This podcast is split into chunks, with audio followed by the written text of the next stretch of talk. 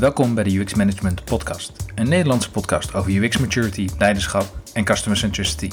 Mijn naam is Frank de Wit en dit keer ga ik in gesprek met Jenny Huiboom, hoofd online UX bij de ABN AMRO.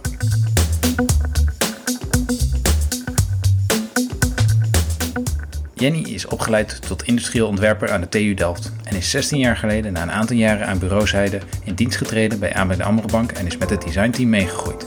Waar ze eerst nog leiding gaf aan 5 ontwerpers, zijn het er nu 50.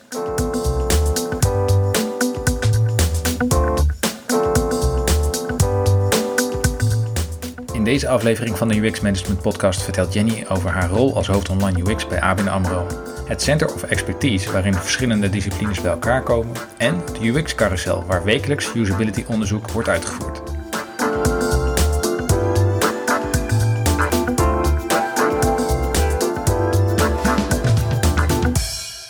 Jenny, welkom. Dank je. Um, kan je mij iets vertellen uh, over, uh, over jezelf? Kan je me kan je een korte introductie geven en uh, hoe je hier terecht bent gekomen? Ja, nou ja, Jenny Huiboom dus. Ik ehm, ben, ik ga het even chronologisch vertellen. Ik heb ooit industrieel ontwerpen gestudeerd aan de TU in Delft. toen ik daar klaar was, ben ik bij Informaat gaan werken. Toen als interaction designer heette dat toen nog. Uh, dat heb ik een jaar of zeven gedaan. En uh, in die tijd bij heel veel verschillende klanten gezeten. En aan het einde zat ik bij ABN AMRO. En toen kreeg ik een beetje het gevoel van, uh, van hit and run. Ik lever wat op en daarna ben ik weg. Dus ik wil wel wat langer op dezelfde plek eigenlijk blijven. En ook zien wat er gebeurt als iets live staat. En hoe je het vanuit daar nog verder kan verbeteren. Dus toen heb ik de overstap gemaakt naar ABN AMRO.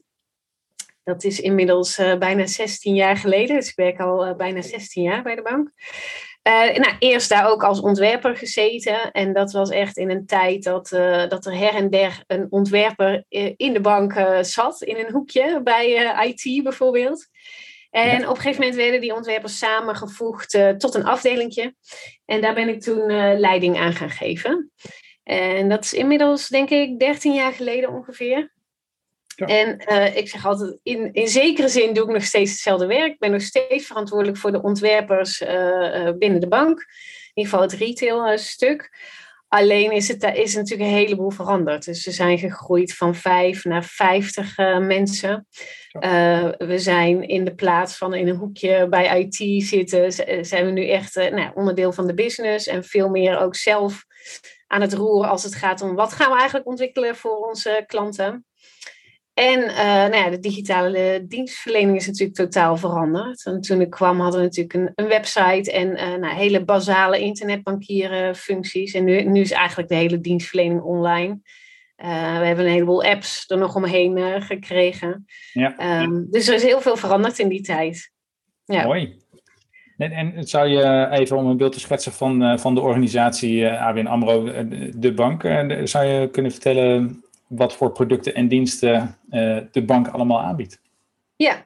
ja, dan ga ik even vooral in op het uh, retail stuk. Hè? Want ik ben dus verantwoordelijk voor het deel voor, voor uh, consumenten.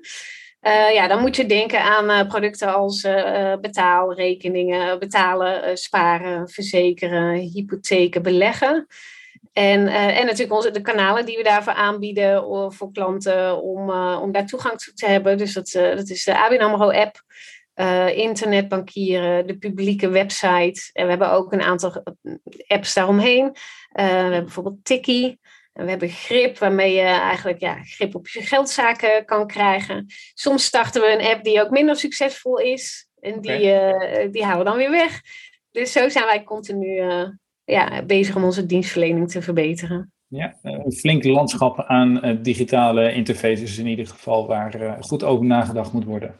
Ja, ja, en die ook eigenlijk allemaal uh, met elkaar één, één geheel moeten vormen hè, voor klanten. Ja, nou ja, daarover gesproken. Hoe doe je dat? Want 50 man, zeg je, zitten, dat is een, een, een afdeling. Dat is geen team meer, dat is een afdeling.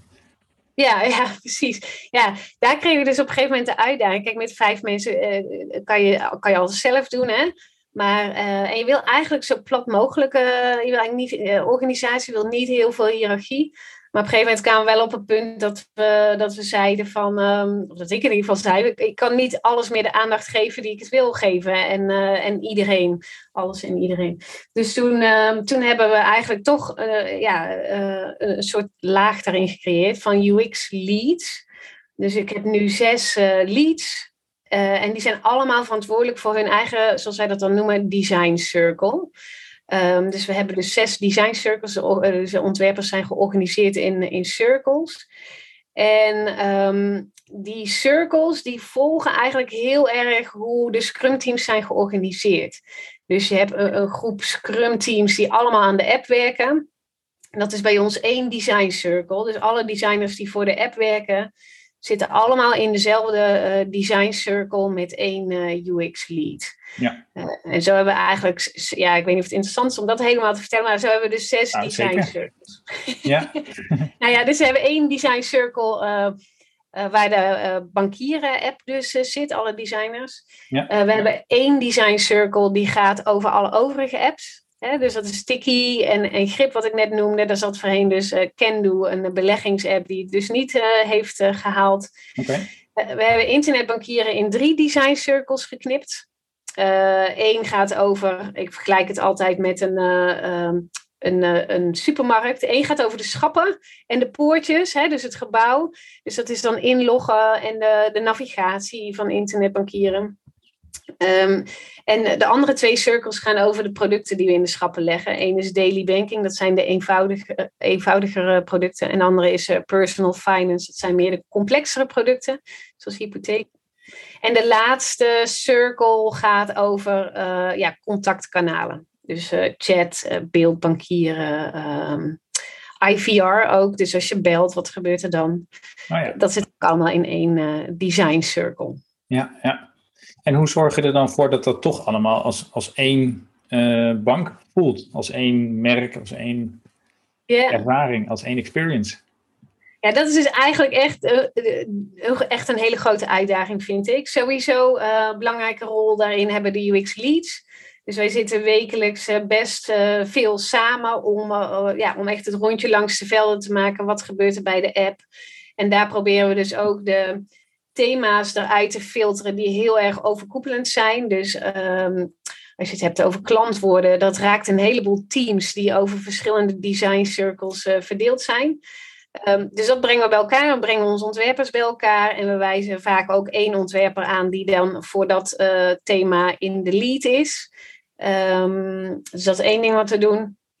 Ander is het neerzetten natuurlijk van een design system. Om te zorgen dat we allemaal vanuit dezelfde bouwblokken uh, werken. Ehm, ik denk dat dat eigenlijk de belangrijkste dingen daarin uh, zijn. Maar het blijft, wel, het blijft wel lastig hoor. Dus ik merk gewoon heel erg dat je. Je hebt natuurlijk een grote afhankelijkheid van product owners en wat zij op de backlog uh, zetten. Ja. en zo kan het zijn dat er soms iets live staat in de app. Zoals dat we in de app bijvoorbeeld spaardoelen hebben.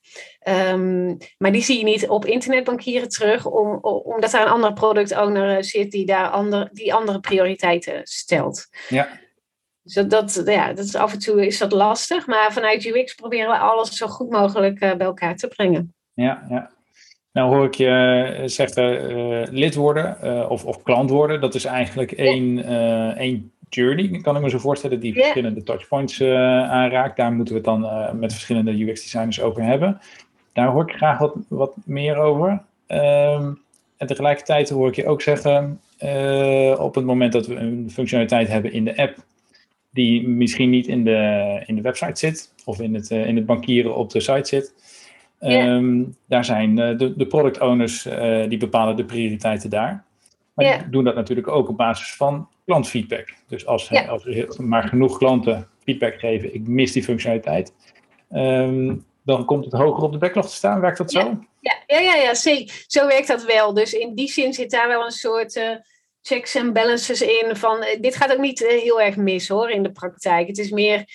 kijk, en, en, in dit geval is het ook zo geweest, kennelijk, dat dat in de app meer gevraagd werd dan op internetbankieren. Um, ik vind het zelf raar dat als je iets in de app uh, instelt, dat je dat niet terugziet op internetbankieren. Mhm. Uh, het is ook niet dat heel veel klanten hierover uh, klagen van huh, waar, waar, is mijn spaardoel op? En dat maakt dus dat het geen hoge prioriteit krijgt aan de internetbankieren kant. En ja, in die zin is dat in, in dit geval ook wel begrijpelijk en niet heel erg, maar vanuit UX zou je gewoon, eigenlijk een van onze principes is dat dat het één, één beleving is. Uh, en uh, ja, er zullen, er zullen wel wat klanten van denken van... hé, hey, uh, waar is mijn spaardoel nou? En ja. als ze een keer op internetbankieren inloggen. Ja, het is mooi dat je dat zegt, inderdaad, die principes. Want het, zou een uitgangspunt of een principe kunnen zijn, inderdaad. Maar is overal gelijk. Dus dat, ja. en, en dat moet dan ja. ook worden... of moet, dat zou dan ook worden nageleefd door de, door de product owners. Ehm, dat, soort, dat soort principes hebben jullie die? Hanteren jullie die? Zijn die breder dan alleen het UX-team? Ja, zeker. Dus we hebben wel het principe, we zeggen altijd, uh, uh, internetbankieren en, en de app zijn zussen. Hè? Dus uh, ze lijken heel erg op elkaar, maar ze kunnen wel verschillen. Kijk, het is natuurlijk wel zo dat, kijk, we, we, willen eigenlijk alleen verschillen wanneer dat goed onderbouwd is. Dus als er redenen zijn om iets in de app anders te doen, omdat daar het gebruik of de behoefte anders is of de mogelijkheden, hè, dus dat er native functies zijn um, die je op uh, internetbankieren natuurlijk niet hebt, dan ja. is dat aanleiding om verschillen aan te brengen. Uh, maar alleen dan onderbouwd. Dus het moet, het moet nooit zijn door um, de persoonlijke uh, smaak van de ontwerper. ja, ja. Hoe filter je die persoonlijke voorkeur er dan uit? Uh, nou ja, dat is echt ook een rol die wij hebben als leads team. Hè? En, en uh, we kijken we challengen natuurlijk wel van waarom mensen bepaalde ontwerpkeuzes maken. Dus, dus dat gaat heel erg over van, uh, nou, onderbouw maar uh, waarom, je, eh, waarom je dit... we proberen de ontwerpers ook aan elkaar te koppelen. De, de mensen die aan vergelijkbare functionaliteit werken in de app en op internet bankieren. Nou, kom met een gezamenlijke oplossing. En daar waar een van de twee wil afwijken, leg maar uit waarom. En onderbouw dat. Ja, zo proberen we dat eruit te filteren. Ja. En, en om nog even terug te gaan naar jouw vraag, dus dat is op, op het niveau van hoe los je iets op, hè? hoe ontwerp je iets. We hebben de functionaliteit hoeft niet één op één hetzelfde te zijn op en dat is het ook niet op internetbankieren en, um, uh, en de app. Uh, want ja, het kan gewoon zijn dat het is gewoon ander gebruik. Op internetbankieren uh, zitten vaak mensen ook achter een desktop, uh, mm-hmm. werken een heel stapel administratie weg. En in de app is gewoon ander gebruik, doen mensen meer tussendoor. Dus, dus daar wel van gezegd, het verschil in functionaliteit kan er wel zijn. Ik vind alleen op instellingenniveau. Um, uh, moet het wel duidelijk zijn uh, uh, waar, ja, waar je het voor instelt. dus in principe krijg je, kan je selecteren welke rekeningen je wil zien. En die zie je dan in de app en op internetbankieren zie je hetzelfde rijtje. Oh ja. Dat, ja. ja. Onderling hebben designers overleg, webdesigners, appdesigners die met dezelfde functionaliteiten bezig zijn. Meestal is er ook nog een grotere team, uh, teammeeting of een afdelingsoverleg. Uh, in dit geval met 50 designers uh, vindt plaats. Kan je me daar iets meer over vertellen? Hoe dat, wat, wat, jullie daar doen? Wat zijn de, de rituelen? Ja, nou kijk, um, die design circles hebben, hebben ja, ik laat het een beetje aan de UX leads, maar die hebben eigenlijk gewoon wekelijks overleg. Soms sommige teams net iets meer. Uh, dus die zitten wekelijks bij elkaar en die doen daar ook design reviews. Die laten hun werk aan elkaar zien. In het geval van de app is het natuurlijk heel logisch, want uh, alles komt in de app uh, samen. Um, de design circle waar zowel Tiki als Grip zitten, is dat wat lastiger. Want dat zijn, ja, dat zijn gewoon echt twee, echt twee totaal verschillende apps. Dus bij de ene voelt het wat logischer dan bij de andere design circle. Mm-hmm. We, hebben geen, we, we, komen als UX lead samen. We komen niet met z'n vijftigen um, op een hele reguliere basis samen. We vieren wel, we doen wel een soort verjaardag. Uh, iedere keer als iemand jarig is, zit er, is er een kwartiertje ingepland. Iedere zijn alle 50 mensen uitgenodigd. Er zijn er meestal ongeveer 10. Okay. Dus daar tref je wat toevalliger uh, mensen in verschillende settings. En als um, designafdeling zijn we onderdeel van een grotere Center of Expertise uh, Customer Centric Design. Dus daar is onze afdeling, uh, de designafdeling, uh, wel de grootste, maar er zijn nog afdelingen naast, zoals de Customer Journey Experts, het onderzoeksteam. Um, Uh, propositiemarketeers zitten er ook. En content- en copy specialisten. Er zijn eigenlijk meerdere afdelingen. En dat Center of Expertise heeft, heeft wel een maandelijkse meet-up.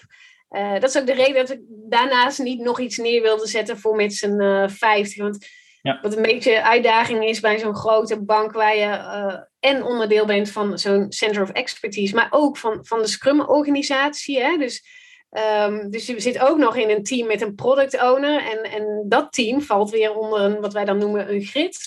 Dus voor je het weet heb je in alle doorsneden van de organisatie heb je wel een meeting voor. Dus daar hebben we gewoon heel erg gekeken, wat zijn nou de echte uh, logische plekken om, uh, om op, op, op, regelmatige basis bij elkaar te komen. Ja, ja. En zo'n Center of Excellence, uh, hoe groot moet ik me dat voorstellen? moet ik even denken. Wij, wij zijn, wij zijn met z'n vijftig ongeveer. En in totaal zal zo richting de 100 zitten. Ja, wisselt natuurlijk ook. Maar wij zijn echt, echt een groot onderdeel, ongeveer de helft van dat hele Center of Expertise. Ja, ja. ja. Dus naast dat de designers natuurlijk ook met de journeys bezig zijn, zijn er ook nog journey specialisten. Ja, ja, dat klopt.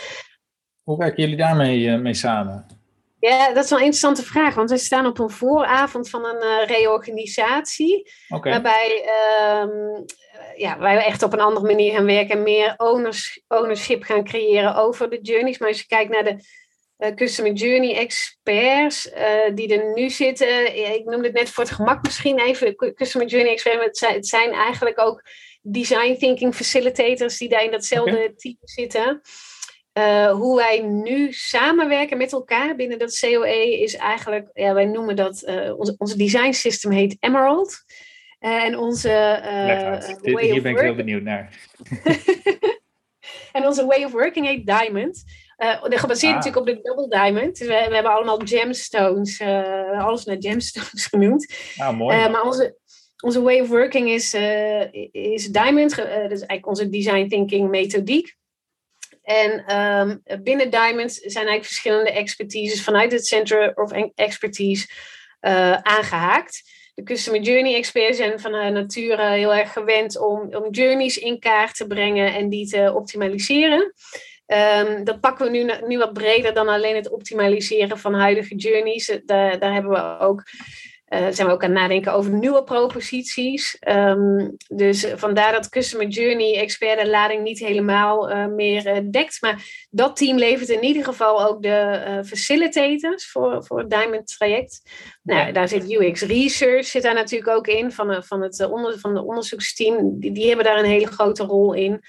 Um, we hebben daar altijd een owner op zitten, die ook verantwoordelijk is om alles wat er eh, binnen dat traject bedacht wordt ook geïmplementeerd te krijgen. Dus die is het langst uh, betrokken. Ja. Uh, daar wordt ook altijd een, natuurlijk een UX-designer uh, aan toegevoegd. En die halen we dan uit het Scrum-team.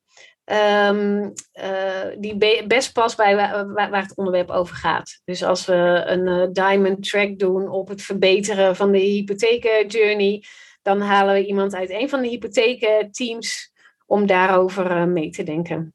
Oké, dus als ik het goed begrijp, uh, jullie hebben de Double Diamond gebruikt om ook de organisatie uh, min of meer naar in te richten. Mm De UX-designers die zitten voornamelijk in de delivery, in de tweede Diamond. Ja. de Customer Journey specialisten zitten samen met Oh nee, niet samen, maar de Customer Journey specialisten die zitten meer in de Discovery diamant, in, in de eerste diamant. Yeah. En er is een owner die waarschijnlijk uh, op de backlog probeert te, te komen of op de, in, in de development teams aandacht probeert te krijgen voor zijn of haar diamond track, zoals je dat, heet dat ook echt zo? Diamond track? Ja, ja zo noemen we dat, ja. Prachtig. een, een, een diamond track om daar een verbeterslag in, in te maken. Ja, en die owner is ook verantwoordelijk voor stakeholder management. Dus die, moet, die gaat niet achteraf die teams in. Dus die probeert vanaf het begin af aan ook al alle mensen uh, bij de kick-off te krijgen. En bij de, uh, om, en, en bij de belangrijkste um, demo's die we dan geven. Ja. Om te zorgen dat dat uh, in, in de latere fase, nou ja, dat er ook draagvlak voor is. Ja, en een, een voorbeeld van een diamond track was uh, hypotheek. Uh, ja, dat is, dat, ja, ja, dat is een voorbeeld. Uh, ja. Maar we doen hem ook bijvoorbeeld over de as van belangrijke segmenten. Dus bijvoorbeeld het vraagstuk: wat moeten we nou doen voor onze affluent klanten? En hoe kunnen, hè, dat zijn onze bijzondere klanten, en hoe kunnen we die ook een bijzonder gevoel geven? Um, Alle klanten zijn bijzonder, toch? ja, zeker. maar ieder, ieder weer op zijn eigen manier en met eigen behoeften. Ja. En, en je gaf ook aan, er zijn ook researchers bij, uh, bij betrokken. Hoe, hoe, hoe vallen die in de Double Diamond? Zijn die bij beide diamanten betrokken? Is daar ook nog een verschil ja, ik ga even. dan, want eigenlijk, wij, wij, wij tekenen vaak uh, drie uh, diamanten. Dus de Discovery en dan een design sprint en, en dan de implementatie. Ja dat is ook de nieuwe triple diamond inderdaad. Ja, precies. Ja. Het is geen double diamond meer. precies. En zij zijn eigenlijk, zij, zijn, zij zitten er heel, heel, zwaar in, in die zin dat zij er heel veel tijd uh, aan besteden. Zit eigenlijk van, in die eerste twee diamanten uh, zijn zij heel erg uh, aangehaakt, zou ik maar zeggen. Dus, ja. dus in die eerste Diamond Discovery helpen zij um, nou, uh, aan te leveren wat er, wat er al voor bestaand onderzoek is. Hè? Dus om, om, in, daarin te duiken. Uh, maar, zij, uh, maar zij kijken ook van wat moeten we nog aan um, inzichten ophalen. Helpen ook met de, de, hoe, hoe, je dat dan uitzet. Welke vragen, het opzetten van interviews bijvoorbeeld. dat is allemaal in de discovery fase. En in de uh, design sprint, uh, zijn zij ook een beetje het geweten van alles wat we in die uh, discovery fase hebben ontdekt. Dus die zijn iedere keer weer van, hé, hey, maar zijn we nou echt nog bezig met het probleem wat we hebben gedefinieerd in die eerste fase? Okay. Die rol pakken ze. Maar ook het, um, als je dan gaat schetsen, het valideren van concepten kunnen ze natuurlijk ook heel erg bij helpen. Ja. En we hebben nu... Um, uh, ook een um, rapid experimentation coach, die, die we ook kunnen invliegen op, um, op Diamond uh, trajecten. Oké, ik kan me natuurlijk iets voorstellen bij de, bij de titel Rapid Experimentation Coach. Kan je me iets, iets meer uitleggen wat deze coach doet? Ja, dat, dat is gewoon echt uh, hands-on experimenteren en kleine stukjes echt live zetten voor klanten om te zien wat het uh, doet. Okay. Um, ja, dus uh, we hebben, kijk, UX Research uh, brengt heel veel kennis met zich mee. Maar, maar op een gegeven moment we, hebben we toch gevonden dat zo'n coach kan helpen om ook op die manier na te denken van wat zouden we al aan kleine brokjes kunnen ja, live zetten om, om op die manier ook te valideren. Ja. Dus niet usability onderzoek, maar echt ehm, ja, experimenten, experimenten live zetten. Ja, ja.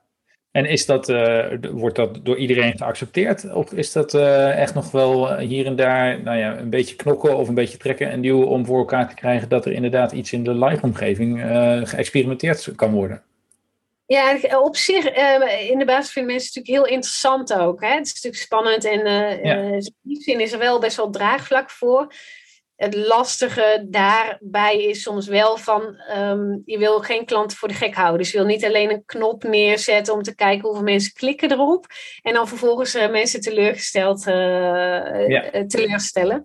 Dus daar zijn we ook nog, ja, ook nog gewoon best wel zoekende van hoe kunnen we dat nou op een hele zorgvuldige manier doen.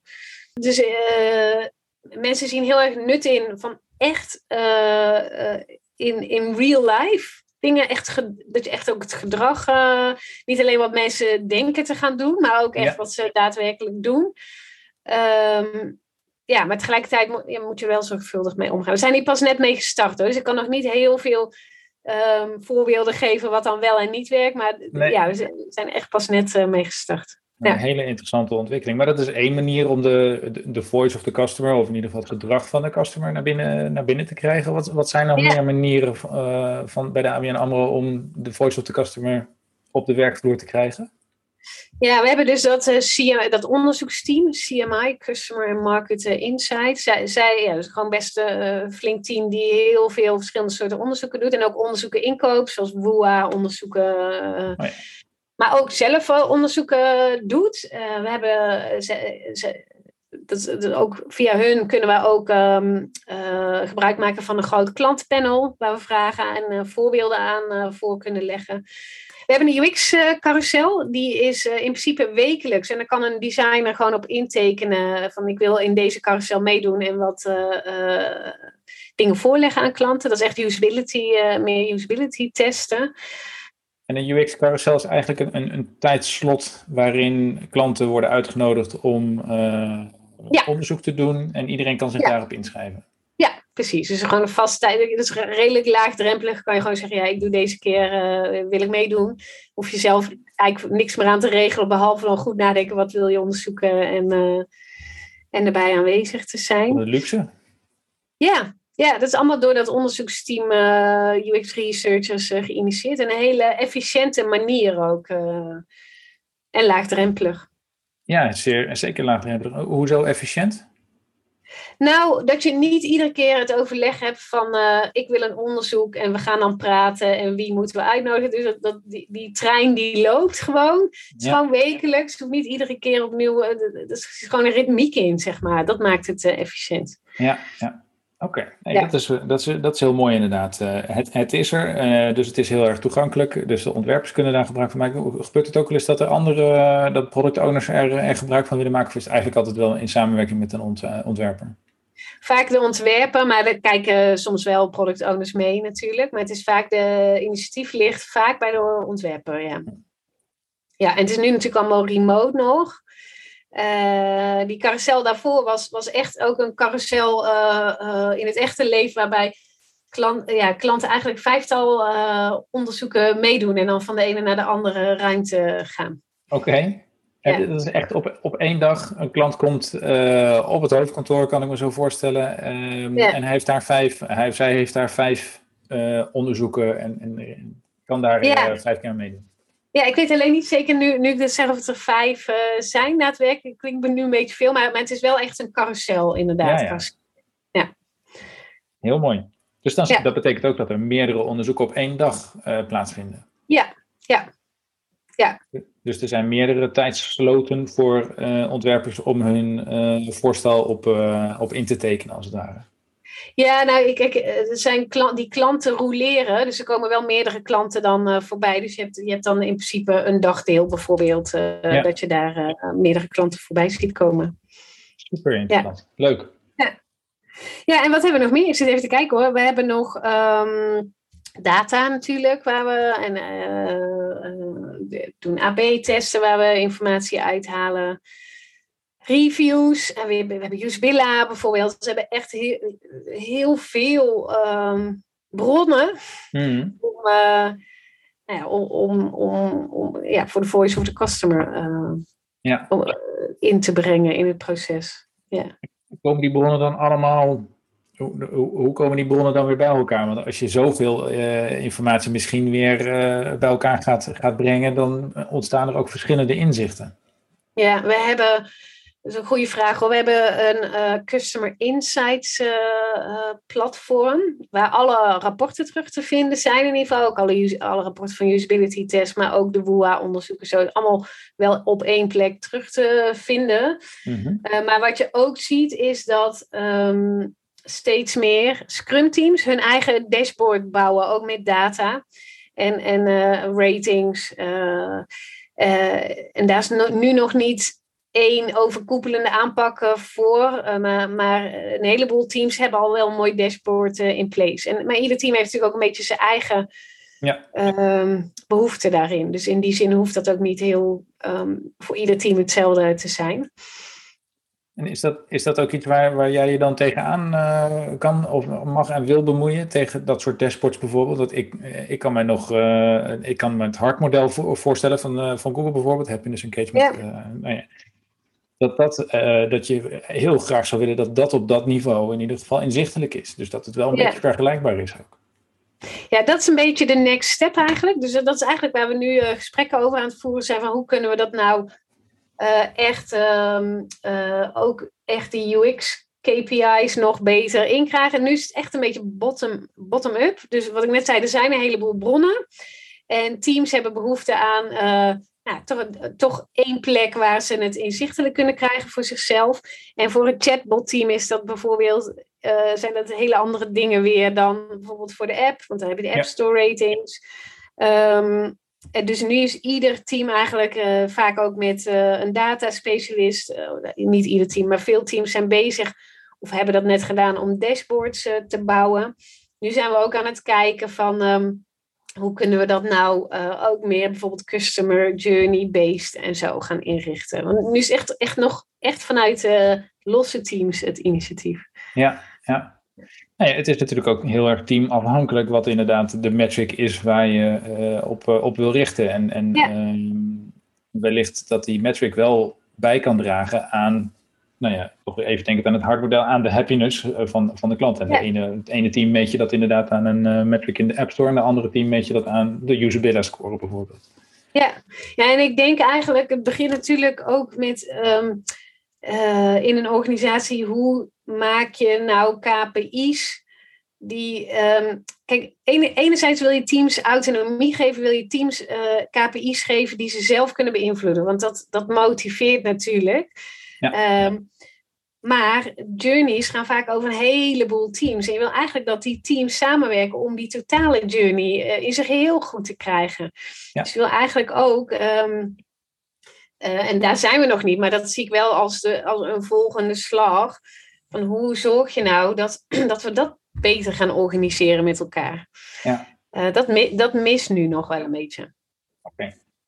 En het risico is dan dat je het gaat optimaliseren allemaal los van elkaar, dat het niet meer één geheel is natuurlijk. Exact, ja. ja. ja. ja. Je had het er net over, uh, over UX-KPI's. Kun je daar iets over zeggen? Wat, uh, wat, uh, wat voor KPI's moet ik dan aan denken?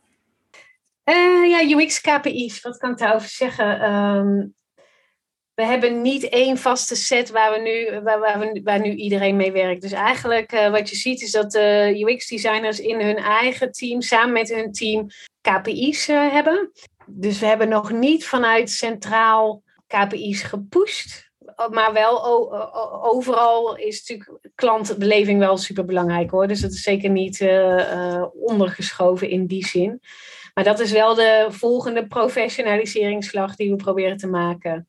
Maar ja, de KPI's die we, die ja, zijn gewoon een beetje de geëikte dingen die we meten. Dus uh, Customer Effort Score, uh, uh, App Store ratings, ja, usability ratings, dat soort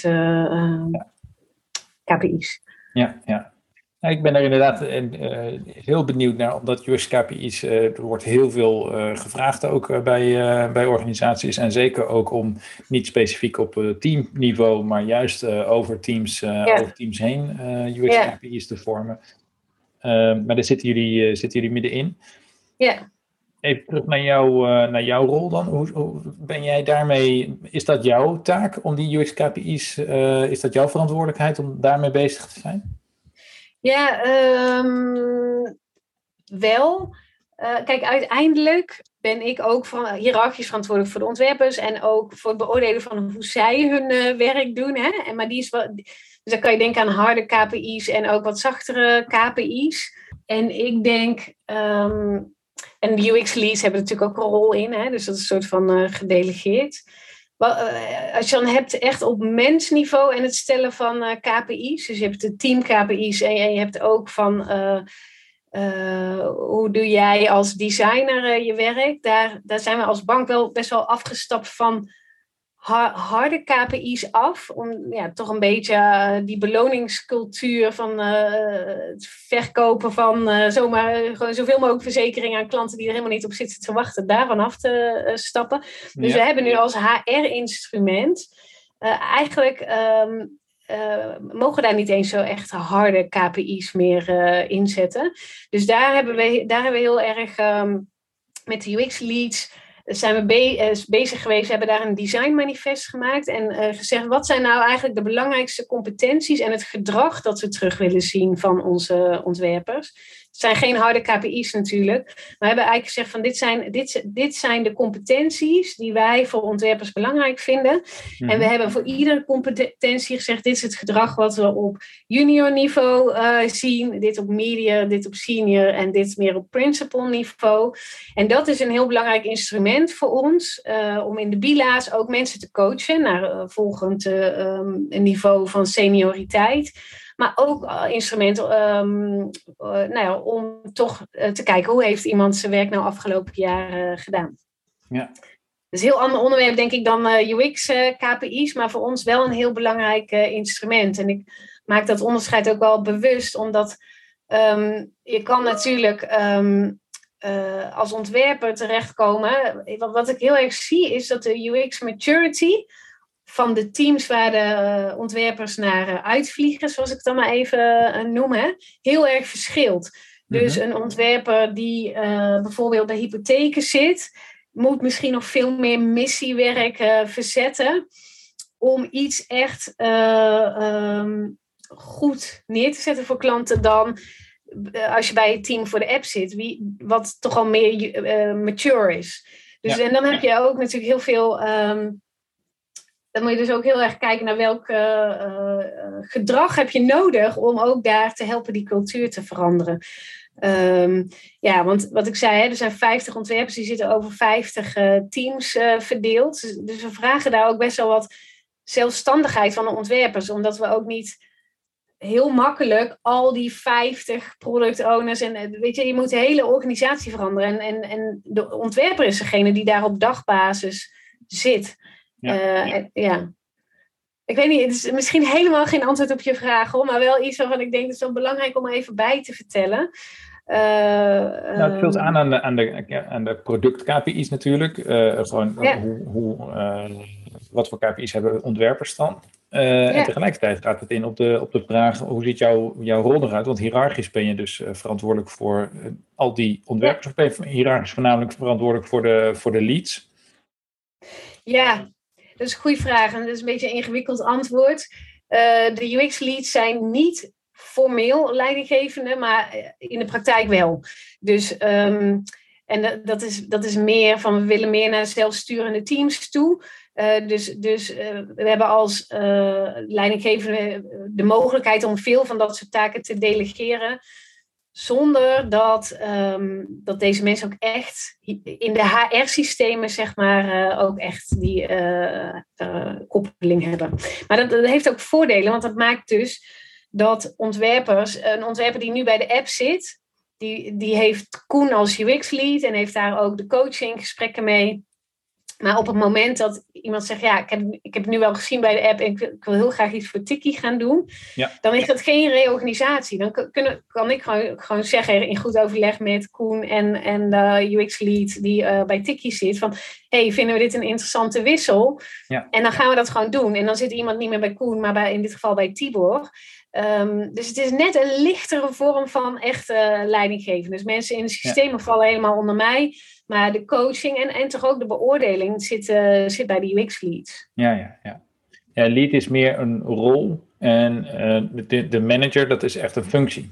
En die functie die is natuurlijk veel lastiger te, in, in HR-systemen te, te wijzigen. Of inderdaad, dan kom je op een reorganisatie ja, misschien wel aan. Exact. Maar een lead-rol, die kan je sneller uh, veranderen bij. Ja. Uh, ja. ja. nee, dat is heel herkenbaar inderdaad. Dat betekent ook dat, je, dat jij waarschijnlijk vanuit jouw functie voornamelijk met de leads praat. werkt, communiceert, ja. praat inderdaad. Ja. Ja, klopt. En, en het Emerald, mensen uit het Emerald team, dus het centrale design system team, de, die, die zit ook rechtstreeks onder mij. Waarom zitten die dan rechts, rechtstreeks onder jou vanuit het centrale design system? Ja, omdat het toch een centralere rol is. Die design circles zijn echt heel erg ontstaan. Dat is een groepering van de designers die uitvliegen naar uh, scrum teams. En uh, Emerald um, team, ja, dat, dat, ja, eigenlijk vind ik het ook fijn omdat, uh, omdat het ook gewoon nog niet zo uh, mature is als, als dat we het zouden willen hebben. Dus we zitten mm -hmm. daar nog heel erg in een veranderingstraject. Dus totdat dat goed staat, vind ik het ook fijn om dat uh, dicht bij me te hebben. Ja, en vaak heeft zo'n design system team ook een signaleringsfunctie op het moment dat iemand om, de, om, om elementen vraagt of om de huisstijl als het ware vraagt. En ja. dan is dat direct ook een signalering van hé, hey, maar wat ga je ermee doen? Kunnen we je helpen? Exact, ja. En, en, en, en maak je dan ook nog onderdeel uit van een, uh, van een MT? Ja, dat is eigenlijk het uh, Center of Expertise waar ik het net over had. Hè? Ja. Dus die heeft een hoofd, een hoofd van het Center of Expertise. En er zit dus ook een leidinggevende van het onderzoeksteam in, een leidinggevende van de copy- en content experts, de leidinggevende van de customer journey experts slash design thinking facilitators. Ja. Uh, samen vormen wij dan een MT. Ja. Dat is nogal een, een, een club om uh, ook een vooruitstrevende cultuur neer, uh, neer te zetten. Ja. Wat, wat, doen jullie zoal aan, aan cultuur om het voor elkaar te krijgen dat alle neuzen dezelfde kant op, op gaan? Ja, dat zit er denk ik in een heleboel dingen. Ik denk, ik denk het bieden van een veilig nest uh, binnen de ontwerpclub. Wat ik zeg, mensen vliegen uit en zitten op dagbasis misschien op een plek waar mensen uh, ja, wat minder mature zijn. Uh, hè? En dus een veilig nest van designers en een, een plek waar je... Kijk, toen we nog um, allemaal op het kantoor zaten, hadden we bijvoorbeeld samenwerkdag. Op woensdag gingen we allemaal in dezelfde ruimte zitten. Tenminste, de mensen die wilden. Ja. om te sparren met elkaar. Um, we, ja, het is, uh, een boekleesclub waar je dan een presentatie, okay. mensen een presentatie kunnen geven. De UX Boekclub. Nou, die verjaardagen waar ik het al over had, dat is meer informeel, maar daar leg je wel weer uh, links. Nou, het COE zelf, dus dat is net iets bredere zin dan alleen de designclub. Daar, daar hebben we allerlei events. Hadden we laatst ook weer, hoe heet dat? Uh, um, nou, een borrel waar je ook echt zelf rond kon lopen in een digitale oh, omgeving. Ja. ja. Dus uh, er gebeurt een heleboel. Volgens mij is, is de, uh, de basis is echt bieden van een veilig nest en, en een plek waar alle expertise samenkomt en waar je ook met elkaar kan meedenken hoe je verandering brengt uh, op de plek waar je naar uitgevlogen bent. Ja, zie je dat dan ook als, als belangrijkste onderdeel van, van jouw rol? Het, het bieden van een veilig nest? Ja, dat, uh, dat, dat, is een van de aspecten. Uh, daarnaast het zorgen dat mensen de juiste tooling hebben, hardware, software. Het zorgen dat, uh, dat we goed samenwerken met aanpanende afdelingen, zoals ik net over heb over brand. te zorgen dat dat, dat soepel loopt. Hè? Dus dat we niet vanuit brand een bepaalde ja, richtlijnen krijgen waar we op digital helemaal niet mee uit de voeten uh, kunnen. Ja. Het zorgen dat we een goed proces hebben, zoals het Diamond-proces. Het zorgen dat we een design system hebben. Uh, vraagstuk als hoe organiseren we ons, zie ik ook als belangrijk onderdeel van, uh, van mijn rol. Dus ik heb net eigenlijk uitgelegd hoe we nu georganiseerd zijn. Nou, we staan weer aan de vooravond van een reorganisatie. Hoe kunnen we nou zorgen dat dat na die reorganisatie dingen nog weer een stapje beter zijn. Ja. Uh, dat vind ik allemaal belangrijke aspecten van mijn rol. Het zoeken naar gewoon het vinden van goede mensen is ook denk ik heel erg belangrijk. Dat doe ik ook samen natuurlijk met UX Lead. Maar ik denk het valt of staat gewoon met, met mensen. Mm -hmm. uh, dus uh, ja, gewoon echt recruitment is toch ook wel echt een belangrijk onderdeel van het werk. Van hoe, en hoe hou je mensen binnen ook, hè? Ja. hoe, ja. Dus al, eigenlijk allemaal. En ik, ik doe het natuurlijk niet allemaal in mijn eentje. Maar um, ik vind wel dat dat zijn allemaal wel belangrijke aspecten van mijn werk. Ja, ja. En als je dan kijkt naar, uh, nou, er komt de reorganisatie aan. Uh, als je dan kijkt naar, uh, naar de toekomst, wat, wat brengt die toekomst? Voor jou, maar ook voor, voor UX management in het, in het algemeen? Ja, ik, ik denk, we zijn, ik vertel net, hè, we zijn verantwoordelijk voor retail we willen als bank toch wat minder in silo's en dus in losse business lines uh, werken. Dus dat, zou, dat zou een Kijk, ik weet nog niks zeker, hè? maar ik ga nu ook een beetje vanuit mijn wens uh, praten. Dat zou een verandering kunnen zijn dat we toch meer cross business lines gaan werken. Met Emerald doen we dat overigens al. Hè? Dus een design system, design system is, is niet alleen voor uh, retail klanten, maar ook voor, um, voor zakelijke klanten wordt okay. dat uh, gebruikt. Dus, dus dat is één aspect. Ja, ander wat ik hoop is dus meer eigenaars, dat we dat beter weten te beleggen. Eigenaarschap over de uh, customer journeys. Dus hè, die autonomie waar ik het net over had en iedereen op zijn eigen stukje, maar uh, uh, dingen optimaliseren. Maar de totale journey, wie is daar dan van? Um, er was laatst een schrikbarende flow ervaringen op een bepaalde journey waarvan ik denk, hè, dat bracht een aantal designers in kaart waarvan ik dacht, wie ligt hier nou echt van wakker? Is er iemand eigenaar van deze journey? Um, ik hoop dat we dat beter gaan organiseren in de nieuwe organisatie. Ik ben ook druk bezig om daar input voor te leveren overigens. Maar ik ben niet degene die, die het hele, de hele organogram van ABN AMRO zit uh, uit te tekenen. Maar UX is daar wel degelijk een, een drijfveer en dus uh, een, ook een Zeker. grote leverancier voor een input van. Zeker, ja, dat sowieso. En wat ik ook een beetje hoop, is... Um, wat ik eigenlijk merk, iedere reorganisatie die ik bij de bank heb uh, meegemaakt, dat we eigenlijk steeds het is natuurlijk een mega organogram met veel lagen. En iedere keer gaan we net een stukje omhoog in de organogram.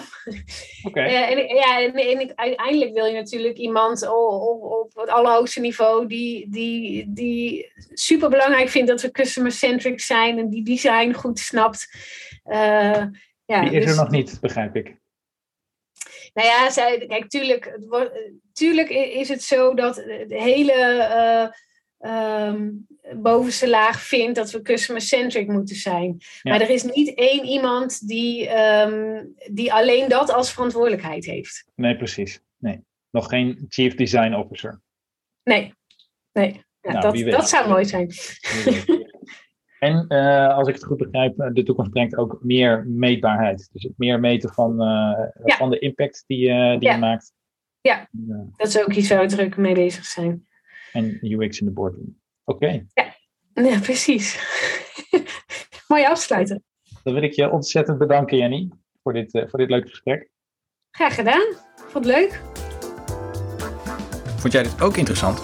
Laat het dan even weten in de comments van Apple of Google Podcast. En wil je meer weten of wil je wat later weten? Stuur dan een bericht naar podcast.uxmanagement.nl. Bye!